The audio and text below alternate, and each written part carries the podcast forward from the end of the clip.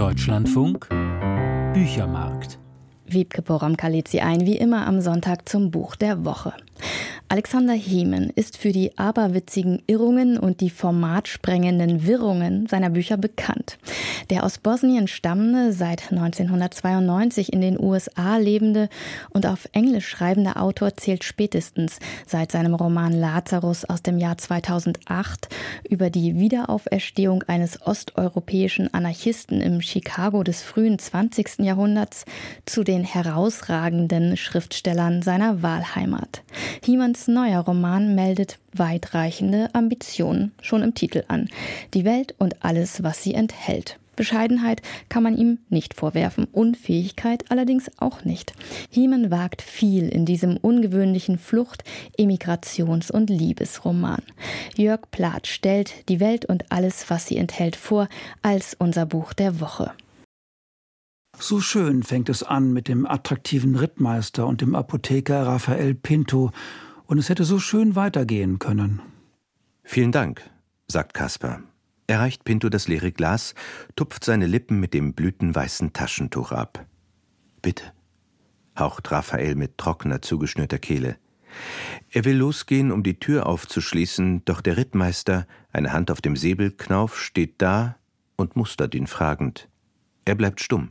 Sein Blick ist so fest und forschend, als würde er ein Ereignis oder eine Enthüllung erwarten. Höchste Zeit, denkt Raphael, ihm einen Abschiedskuss zu geben. Ihre Blicke treffen sich. Der Rittmeister hat wahrhaftig grüne Augen. Er lächelt mit geschlossenen Lippen. Neben den Spitzen seines gewichsten Schnurrbarts bilden sich Grübchen. Bevor der Rittmeister irgendetwas tun oder sagen kann, stellt sich Pinto auf die Zehenspitzen und küsst ihn auf den Ansatz seines Schnurrbarts über der Oberlippe. Er schmeckt Rosenwasser und Tabak, Schnurrbartwichse und Zucker. Der Rittmeister zieht den Kopf zurück. Er wirkt nicht erbost, sondern betrachtet sein Gegenüber mit belustigter Überraschung. Sarajevo 1914 im Juni. Der Thronfolger Österreich-Ungarns, Erzherzog Franz Ferdinand, besucht die bosnische Stadt und der jüdische Apotheker Raphael Pinto begehrt den würdigen Rittmeister der K&K-Armee. Denn dem sephardischen Juden, der manche spanische Wendung benutzt und den Talmud gut kennt, wohnt der Trieb zum Bösen, zur Sünde inne, Yetzer Hara. Pinto wirft einen Blick zur Tür, um zu schauen, ob man sie beobachtet aber auf der Straße starren alle in die Richtung, aus der der Erzherzog kommen soll. Er hört nur fernes Jubeln. Yetzachara hat die Oberhand gewonnen, und Pinto kann keinen Gedanken fassen, der nicht die Seo wäre. Sein Pata wird hart. Er hält noch das Glas und ist sich der Welt außerhalb der Apotheke noch bewusst, aber sie entrückt immer weiter. Pinto küsst den Rittmeister ein zweites Mal. Und nun öffnet Kaspar die Lippen, entlässt seinen Rosenatem. Dergleichen hat Pinto noch nie getan. Es ist verrückt, ja, riskant, das weiß er, und trotzdem kann er sich nicht bremsen. Die Lippen des Mannes sind weich, der Kuss ist flüchtig, aber sanft. Und für diesen einen Moment, die muskulöse Brust des Rittmeisters spannt sich, scheint sich ein ganzes zukünftiges Leben aufzutun. Das wäre doch zu schön. Der Rittmeister aber, noch immer verwundert, verlässt die Apotheke. Pinto zögert, läuft ihm nach und beide wohnen kurz darauf aus nächster Nähe dem Mord am Erzherzog und seiner Frau bei. Es ist der Beginn vom Untergang der Welt, wie Raphael Pinto sie kennt, im Großen Krieg. Der aus Sarajevo stammende und zu den Jugoslawienkriegen in den USA lebende Autor Alexander Hiemen gibt Pinto in seinem Roman Die Welt und alles, was sie enthält, allerdings eine zweite Chance. Im Schützengraben des K&K-Imperiums, der sich für Bosnier wie Pinto von Sarajevo bis nach Galizien erstreckt, lässt er ihn Osman kennen und lieben lernen. Einen attraktiven Mann, gut wie Brot und ein famoser Geschichtenerzähler. Der Jude und der Moslem werden ein Paar. Sie lieben sich im Verborgenen, retten einander das Leben, geraten in russische Gefangenschaft, überstehen Hunger und Kosaken, fliehen aus der Haft um die halbe Welt, um am Ende nach tausenderlei Gefahren Nein, das ist keine Melange aus Josef Roths Radetzky-Marsch, Margaret Mitchells Vom Winde verweht und Lev Tolstois Krieg und Frieden. versetzt mit ein wenig Christopher Isherwood und einer kräftigen Prise Märchen. Es ist auch keine Romance über eine schwule und zudem interkonfessionelle Liebe. Und es ist, zum Glück, kein diskursgetriebener Roman über Antisemitismus, Toleranz, geschlechtliche Identität und Humanität allüberall auf der Welt, obwohl die Landkarten im Buch eine Reise um die Welt anzeigen. Von Bosnien nach Galizien, weiter nach Russland, China, die Philippinen, Südafrika und über Italien zurück nach Bosnien. Alexander Hiemen hat vielmehr einen großen und höchst ungewöhnlichen Flucht-, Emigrations- und Liebesroman geschrieben. Pintos schwule Liebe vermag, den Tod zu überwinden und sich zu weiten zur väterlichen Liebe für ein Kind, das nicht seines ist. Die Grenze zwischen Leben und Tod, Vergangenheit und Gegenwart hob Alexander Hiemen schon im Roman Lazarus über Tod und Auferstehung eines anarchistischen Immigranten aus Osteuropa im Chicago des Jahres 1908 auf suggestiv selbstverständliche Weise auf. In Die Welt und alles, was sie enthält, stirbt Osman und ist für Pinto doch nicht tot. Er begegnet der Liebe seines Lebens weiterhin und spricht mit ihr, nicht nur, wenn er Opium geraucht hat. Osman hält ihn am Leben das seinen Sinn verloren zu haben scheint. Deine Zeit ist noch nicht reif, sagte Osman. Hier stirbst du nicht. Allerdings schlittert Hiemen zu Beginn des Buches knapp an einem Übermaß Pathos und Märchen vorbei und droht, seine begeisterten Anhänger abzuschrecken. Also weiterlesen über die ersten 50 Seiten hinweg, in denen der Autor das Tempo bereits anzieht und die in die Schützengräben einschlagenden Granaten mit Geschichten verschneidet, die Osman den bosnischen Soldaten, auch denen, die in seinen Armen sterben, zur Unterhaltung und zum Trost erzählt. Kopfschuss, Herzschuss, Weltschuss, Sinnschuss. Pinto bewundert seit dem Studium in Wien die deutsche Sprache für ihre Präzision. Pinto wagte nicht, den Kopf zu heben, spürte aber, wie die Schrapnelle ringsumher Fleisch zerrissen, Bäume spalteten, Gegenstände deformierten, das vertraute Gewand der Welt zerfetzten. Für Pinto wird aus Gottes prächtigem Gewand erst ein herenes Hemd, dann ein Taschentuch, ein ausgefranstes, mit Blut und anderen menschlichen Flüssigkeiten beflecktes. Dafür treten mit einem englischen Major Elemente des Spionage- und Agentenromans hinzu, bevorzugt in fantastischer Ausschmückung. Hiemen lässt nichts aus, um seinen Lesern Kitzel und Atemnot, Unterhaltung und Einsichten zu verschaffen. Sein Roman Die Welt und alles, was sie enthält, ist die Welt und alles, was sie enthält. Major Moser Ethering kämpft im Auftrag Großbritanniens gegen die Sowjetunion und sein schnöseliger Oxford-Duktus ist die wohlerzogene Außenseite eines unverbrüchlichen Zynismus.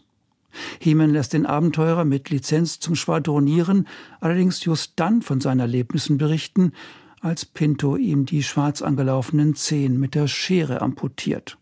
Die blasierte Erzählung wird von Schreien punktiert. Am folgenden Tag waren wir in Irkestam, wo uns die russischen Grenzbeamten mit Kartenspiel und selbstgebranntem Wodka unterhielten. Sie zeigten mir den Pelz eines just erlegten Bären, der noch von Blut troff. Sie zeigten mir auch ihren bolschewikischen Gefangenen und boten mir einen Holzhammer an, damit ich seine Knochen zerschmetterte. Sie gammelten nur herum und würden den Bolschewiken aufknüpfen, sobald es keine weiteren Gliedmaßen mehr gab, die sie zertrümmern konnten. Ihr Zorn wollte mit Blut gestillt werden. Als ich ihn erblickte, waren sie gerade damit beschäftigt, ihm einige Gelenke zu brechen. Ich hatte viele Männer schreien hören, aber diese Schreie waren extrem. Danach überquerten wir den tief verschneiten Terek Davan, wo die Gebeine unzähliger Tiere und Menschen am Wegrand die Schneemassen überragten.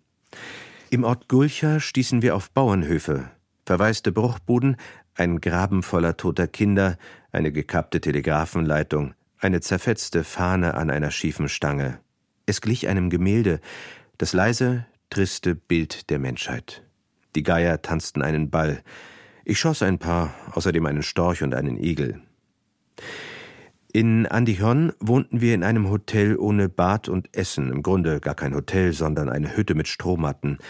Die Stadt wimmelte von entlassenen, verzweifelten österreichischen Kriegsgefangenen, allesamt keine eigentlichen Österreicher.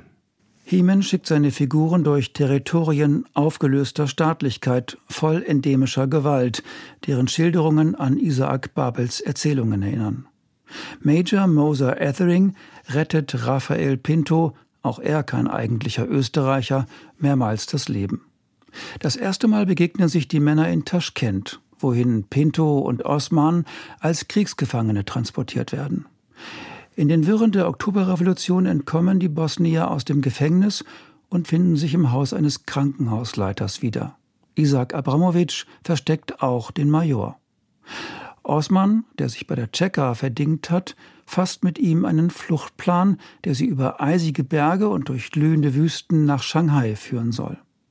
Auf der Flucht wird Osman von Tschechisten getötet, hat aber vorher mit der Tochter des Krankenhausarztes ein Kind gezeugt.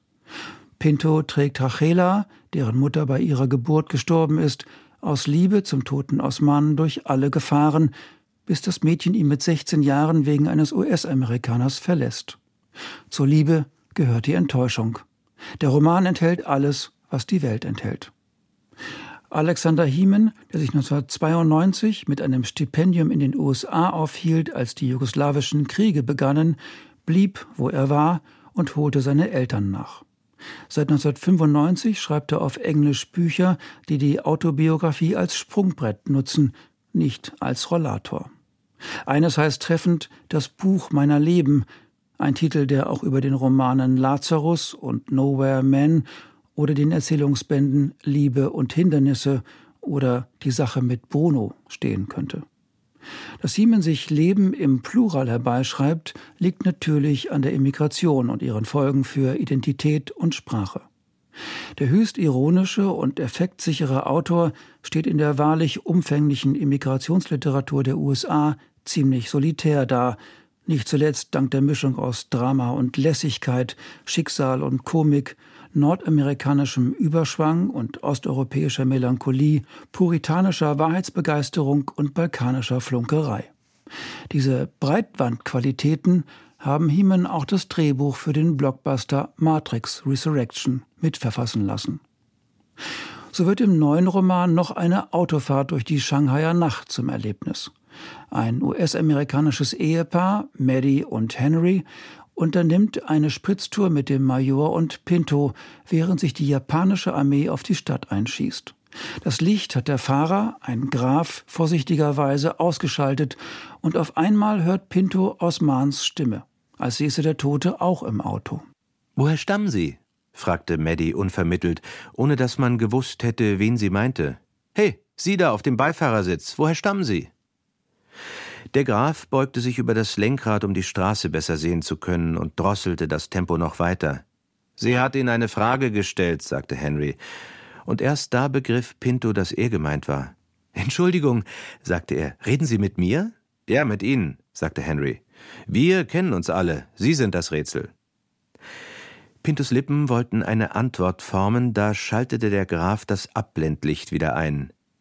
Osman sagte Kopf runter und Pinto duckte sich reflexartig. Gleichzeitig zerbarst die Scheibe auf seiner Seite. Der Graf bekam eine Kugel in den Kopf, das Auto kam ins Schleudern und prallte gegen ein Gebäude. Maddie kreischte, es krachten weitere Schüsse, das Armaturenbrett wurde zerfetzt, die Windschutzscheibe platzte, genauso alle anderen Scheiben. Und dann war Schluss. Niemand regte sich, niemand sprach. Das Auto röchelte vor sich hin. Moser trat als erster in Aktion. Er sah nach Henry. Mir geht's gut, sagte Henry und beugte sich ungeschickt über Moser, um zu schauen, ob Maddie unverletzt geblieben war. Sie ist tot, sagte Henry tonlos. Oh Mann, ich glaube, sie ist tot. Im Auto roch es nach Blut. Pinto hatte sich in den Fußraum geduckt. Nieselregen benetzte seine Wange durch die zerschossene Scheibe. Osman flüsterte: Nur die Ruhe, keine Angst. Deine Zeit ist noch nicht reif. Rahela wartet auf dich. Diese Lavendelstimme, dieses heisere Timbre, das jederzeit in leises Lachen umschlagen konnte, all das war so nahe, war Pintus zu Hause. Mensch, sagte Henry, das ist nicht gut. In solchen Szenen voller Intensität und Dichte gleitet die Geschichte einer jahrzehntelangen Flucht voran. Der Emigrant Hiemen breitet eine erstaunliche Detailfülle aus und integriert fast immer eine zweite Ebene in das Geschehen. Hier ist es die Stimme Osmans. Überrascht muss man hin und wieder lesen, dass schon wieder sechs oder gar 15 Jahre vergangen sind. Die Zeit wird nach Belieben gerafft oder gedehnt, weshalb die 35 Jahre der Romanhandlung zwischen 1914 und 1949 nicht 800 oder 1200 Seiten benötigen, sondern weniger als 400. Worte aus vielen Sprachen, die die Flüchtlinge entlang ihres Weges aufsammeln, strukturieren die Flucht. Manche dieser Worte kehren ebenso wie Lieder, Sätze, Themen leitmotivisch wieder, oft variiert, abgeschliffen durch den reißenden Strom der Zeit und durch die wechselnden Kontexte mit Bedeutungen angereichert. Nicht zuletzt mit metaphorischen, wenn etwa Rachela am Ende des Romans den vor vielen Jahren gestorbenen Osman sieht und spürt, so wie Padre Pinto, ihr Adoptivvater, seinen Geliebten gesehen und gespürt hat. Der Himmel funkelte, die Zahl der Sterne ging in die Millionen. Osman strich über ihr Haar wie ihr Vater Padre, behutsam und zärtlich, als wollte er nie damit aufhören. Manche dieser glitzernden Sterne waren längst tot und erloschen. Solange man sie sehen kann, sagte Osman, sind sie nicht tot. So nah rücken einem Hiemens Figuren und ihre Sicht auf die Welt, dass man fast erschrickt, wenn sich außerhalb der wenigen Dialoge plötzlich ein Ich zu Wort meldet. Ist es die innere Stimme Pintos? Oder der dem Gläubigen anfangs noch antwortende Gott? Einige Male ist es mit Sicherheit ein Ich-Erzähler, der sich unsicher ist, was sich wirklich zugetragen hat. Nur irritiert dieses wirklich erst recht in einem Roman mit märchenhaften und fantastischen Zügen. Im Epilog mit der Überschrift Jerusalem 2001 behauptet ein Ich-Erzähler allerdings, als US-amerikanischer Schriftsteller in der Hauptstadt Israels Rachela kennengelernt zu haben. Die alte Dame habe ihm die Geschichte von Pintos und Osmans Liebe und ihrer Jugend erzählt. Eine wahre Geschichte hätte also auf dem Titelblatt von Die Welt und alles, was sie enthält, stehen können? Das glaubt man Hiemen nicht. Doch mit einem Mal ließ sich das Buch, dessen sehr unterschiedliche Tonfälle im Deutschen Henning Ahrens wunderbar trifft, anders. Nun wirkt es unglaubwürdig, zu unwahrscheinlich, zu fantastisch. Die Rahmung der Flucht- und Liebesgeschichte im Epilog droht, ihr den schönen Schein künstlerischer Wahrhaftigkeit zu rauben. Aber der unmissverständlich auf die Wirklichkeit allen Geschehens pochende Epilog ist zugleich erkennbar als Kontrapunkt zum märchenhaften Kussauftakt in Sarajevo. Und wenn beide Teil einer sehr bewussten, ja zu bewussten Romankonstruktion sind, dann müssen die Beziehungen zwischen Realität und Fiktion komplexer sein als die schlichten Alternativen wahr oder erfunden. Dann ist es Alexander Hiemen, der mit dem Zweifel die Faszination steigert und dem von der Gewalt zerfetzten Gewand der Welt eine neue, feste Gestalt erschafft, den Roman. Er rettet die Welt und alles, was sie enthält. Der Verdacht der Blasphemie liegt nahe und wohl daher legt Hiemens Erzähler die Begründung der Weltrettung durchs Erzählen einem Mann in den Mund, der die Anmaßung selbst ist. Einen besseren Gewährsmann als diesen Aufschneider vor dem Herrn, der Geschichte in Geschichten erlebt, gibt es wahrlich nicht. Niemand anderer als Major Moser Ethering bemerkte im Vorwort eines seiner zahlreichen Erinnerungsbücher, jeder Krieg kenne harte und schwere Tage, verstreute Felsen im Strom der Zeit, wie im Leben allgemein. Erst im Nachhinein, sollte es je ein solches geben, schreibt er, würden jene, die einen Krieg durchlebt hätten, derlei Tage zu einer Geschichtsschreibung verknüpfen, um behaupten zu können, sie wüssten, was sich zugetragen hatte, wann und wo und aus welchen Gründen.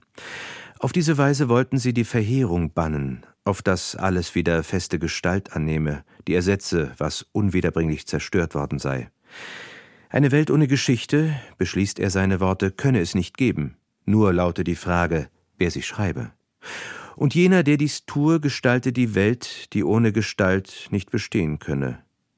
Wie ich gestehen muss, teile ich die Meinung des Majors. Jörg Plath über Alexander Hiemen, die Welt und alles, was sie enthält. Das Buch der Woche hier im Büchermarkt. Übersetzt aus dem Englischen hat den Roman Henning Ahrens. Erschienen ist das Buch im Klassen Verlag. 396 Seiten der Umfang, der Preis 26 Euro. Vielen Dank fürs Zu- und Weiterhören und fürs Weiterlesen natürlich auch. Einen guten Tag wünscht Wiebke Poromka.